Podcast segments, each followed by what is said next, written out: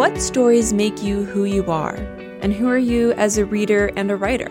I'm Steph from Heinemann, and today on the podcast, I'm chatting with Stephanie Affinito about her new book, Leading Literate Lives Habits and Mindsets for Reimagining Classroom Practice. Stephanie outlines a framework for reading and writing that asks educators to feed their own literate lives and then take that energy into the classroom through suggested practices and strategies. We began our conversation by talking about the concept of literate life and how it inspired this book. Well, I have always been a voracious reader and writer for as long as I can remember. I've always had a book in my hand or wished I had a book in my hand. I've been a note taker and a journaler ever since I was a little kid. And, you know, books were my friends in childhood. They became my therapists in my teenage years and young adult years. And now they're some of my best parenting tools. But, you know, given life and the realities of it, I didn't always have the time that I wanted to dedicate to my own reading and writing. But when I did, I felt better.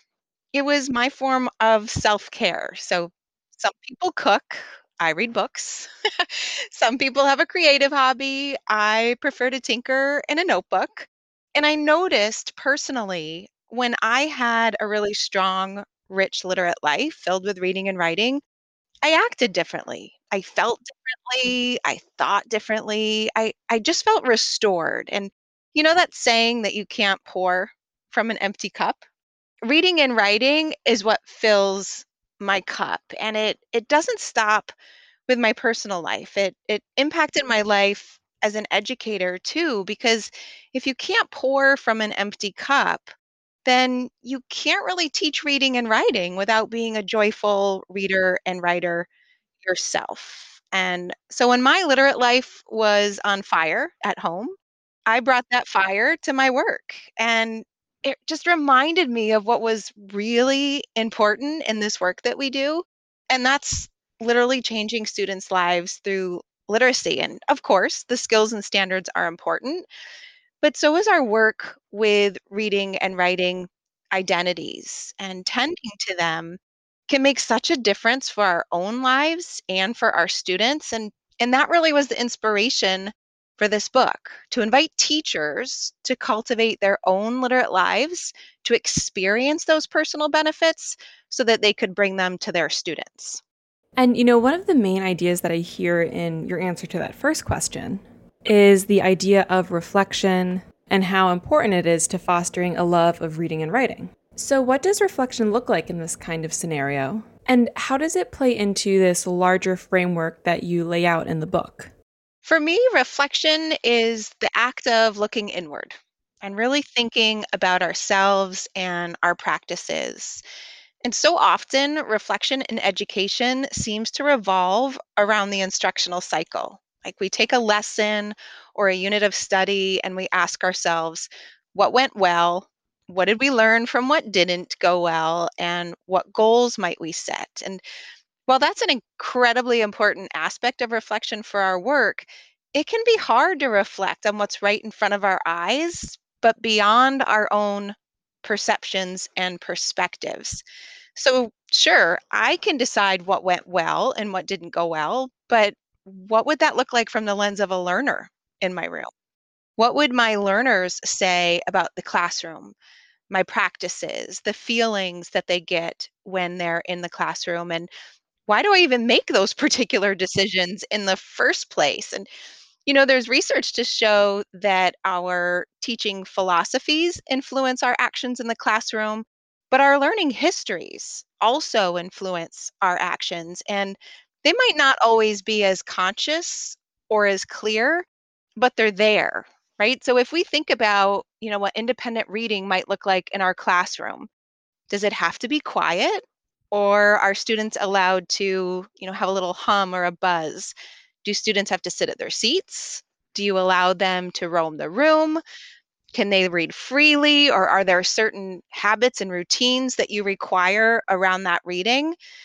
You know, while some of those things that we do in the classroom might be in response to our standards or the mandates and the initiatives in our school, they may actually be there because of our own past experiences as a learner and what we bring into the classroom. And, and part of that is also how we live our own literate lives today and, and how that can seep in there too. So I really believe that we need to reflect on our own histories as a learner and how and why our classrooms really operate the way that they do. And I give a few concrete invitations for how to do that work in the in the book, but really any kind of reflection about that is a start that can help us think about our own habits, our own communities, you know, our our own hearts in our literate lives and how they might actually influence the same structures in our classrooms and what students take away from that. Yeah, and you know, I hear you talking about this connection between reflecting on our own lives and then applying that to the classroom. And it speaks to something that I just love about this book, which is how it's organized. So each chapter, you talk about a different aspect of building a literate life that really could be applicable to anyone. So if you're listening to this and you're not a teacher educator, you just love reading and writing, you should still read this book. Yes, I agree. right, yeah.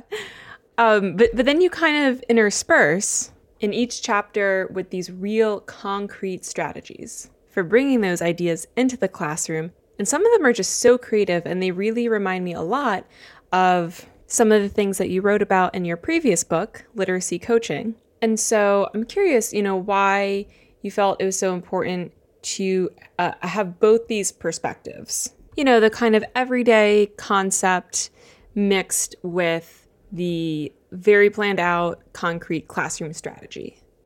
Well, I really wrote this book first and foremost for teachers as a way to reclaim or recreate or reconnect with their own literate lives first. Right? Just as humans, not as teachers, but as readers and writers, like I found such a benefit in my own life. I, I wanted them to feel like this book was a smorgasbord of invitations, you know, that that they could indulge in pleasurable reading and writing for fun, which is something they might not allow themselves to do given our busy schedules as educators. But I also wanted to invite them to really reflect on how that newfound love and time for their own literate life could influence their classrooms for the better too. You know, as I mentioned, when we feel fueled up and filled up by reading and writing, we often can't help but share that excitement with others. You know, when we read a new great title, we often have to call a friend, you know, and recommend that they read it. Or if we are writing something ourselves, we can kind of identify as fellow readers and writers with our students, which brings a, a different level of connection with them. So, for almost every invitation in the book, I offered teachers to build their own literate lives. I do provide a concrete example of how that could bring that same literate fire to their own classrooms. Not only does it help teachers kind of reimagine their classroom practices, but it gives them even more reason why this work in their own life is so important. And I I kind of feel like that's a needed permission slip that teachers need to indulge in their own reading and writing and and that was really important for me to convey in the book. I am curious about the role that literacy plays in our current moment, which, you know, could mean a million things. We have um, ever shifting politics, we have conversations about race in our history as a country. We have an ongoing pandemic, which, you know, I think requires um, really strong literacy skills to decipher information about changing CDC guidelines and vaccines and new regulations. And so, can you just talk a little bit about why this literacy work is so important right now? Absolutely. Um, and I think right now we need a robust literate life more than ever. so, you know, personally speaking, just thinking about the recent events of the world, um, books really have changed the way I think about the world and how it works for all of us that are in it. You know, as a child, I grew up in an area where most everybody around me looked like me and no one questioned my place in the world. You know, I I I had books at my disposal and media at my disposal that had characters that all looked like me and convinced me that if I set my mind to something, I could accomplish whatever goals I wanted. And I had enough resources around me to reach those goals. So I really did have a pretty limited view of the world early on. I just had my one single perspective to draw on. And for me, the single most important factor in broadening my understandings and really thinking about how does the world work um, is through reading books and especially children's literature. So, books, you know, they've invited me to experience new perspectives perspectives of race, gender, sexual orientation, age, socioeconomic status, religion, disability, all all the perspectives that I could never ever experience and truly understand myself. But by living those experiences through the pages of the book, you can't help but broaden your understanding of the human experience and how the world works. And I started to question the world, you know, and the fairness of the world for everyone, how it works and and what my place actually was in it. And I don't think I would have done that as readily without having those books to really make me think. So, without a rich literate life and without really carefully tending to the books that you're purposely reading and learning from, I wouldn't have even begun to understand the work that still has to be done, right? So, I, really believe that books and those amazing, brave authors who are writing and sharing their stories are giving us entry points to this really important understanding of the world and how it's changing and what that means for all of us, including the work that a lot of us have to do to make it a more just place. I think books books are a start. They're not the end, but they are a really important entry point for all of us, I think. And so for our very last question, um, how do you hope to see this book used in the world? I loved this question. you know, I hope that educators everywhere will see this book as a reminder that their own literate lives matter, that they deserve time and they deserve attention and they deserve a space to really grow their reading and writing lives in ways that matter to each individual person so that we can all feel restored and nourished and fill our cups as educators and, and particularly literacy educators. And, you know, in the book, I offer 54 different ways for teachers to do just that. And if we duplicate each of those, you know, what we do for reading, we do for writing, and what we do for writing, we also do for reading.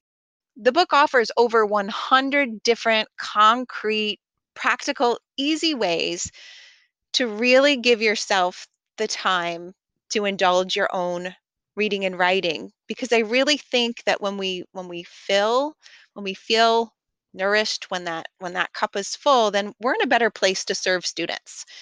We're in a better place to create those joyful, meaningful literate communities that matter so much in our classroom. And so I really hope that this book helps teachers feel like I've given them permission to find or make the time that they wish they had to read and write without feeling guilty, without feeling like they're being selfish by taking time out for themselves, and reminding them that that work holds significant importance for how their students might think about reading and writing as well. You know, ultimately, I truly believe that a life well read is a life well lived. And so I hope this book really gives us a chance to come together as readers and writers so we can feel the power of leading a literate life and then hopefully sharing those same gifts with all of our students. My thanks to Stephanie for her time today. Her book, Leading Literate Lives, is available now from Heinemann.com. You can learn more by following Stephanie on Twitter at AffinitoLit, that's L I T, and read a transcript of this episode at blog.heinemann.com. The Heinemann Podcast is a production of Heinemann Publishing. It is produced and edited by Steph George, sound mixing by Steph George. Our creative producer is Lauren Audette, and our executive producer is me, Brett Whitmarsh. To learn more about the Heinemann Podcast, visit blog.heinemann.com. Thanks for listening.